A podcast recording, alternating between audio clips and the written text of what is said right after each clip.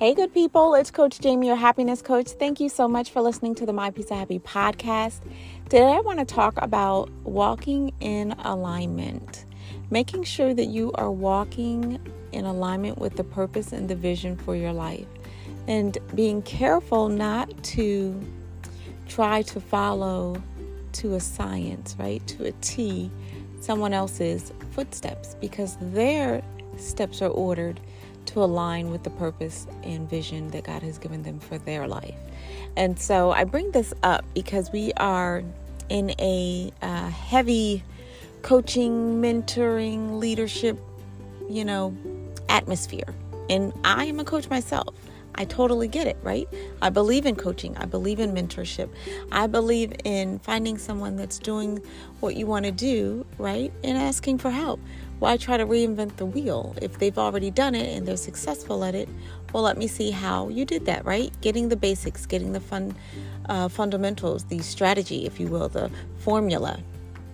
And so while I support and believe that and do that myself, right? I teach others on my lifestyle success strategy. I teach others the tools that I know and that I've studied for and experienced over the last 12 years so that, that it doesn't take them 12 years.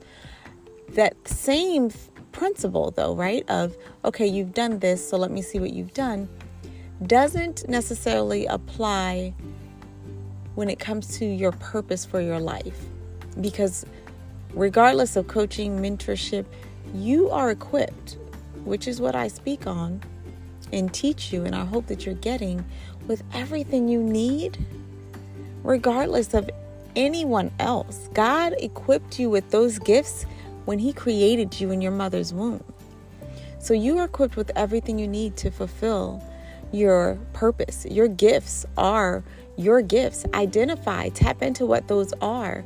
And then, yes, there's formulas, there's strategies, there's things that you can learn from others to propel you, to help make it an easier journey, if you will. But at the end of the day, it's going to be your experience, it's going to be your gifts that God's equipped you with, and the purpose in which He created you for that's going to bring you that lifestyle success, that's going to bring you that fulfillment, right? That ultimate business plan, if you will. Aligning with the vision that God has given you for your life and fulfilling your purpose and walking out those steps. Your steps are ordered to get you to your purpose. And so, if we're not careful, right, we can try to get into a one size fits all purpose because we're following in the steps of these people that are saying, hey, do this and you'll get this. But is that what you're supposed to get? Is that your destination? Is that your purpose? So I don't want you to be out of alignment, right? Trying to achieve someone else's purpose and success. You are uniquely made and created with a purpose designed for you. So I want you to take that, I want you to reflect on that.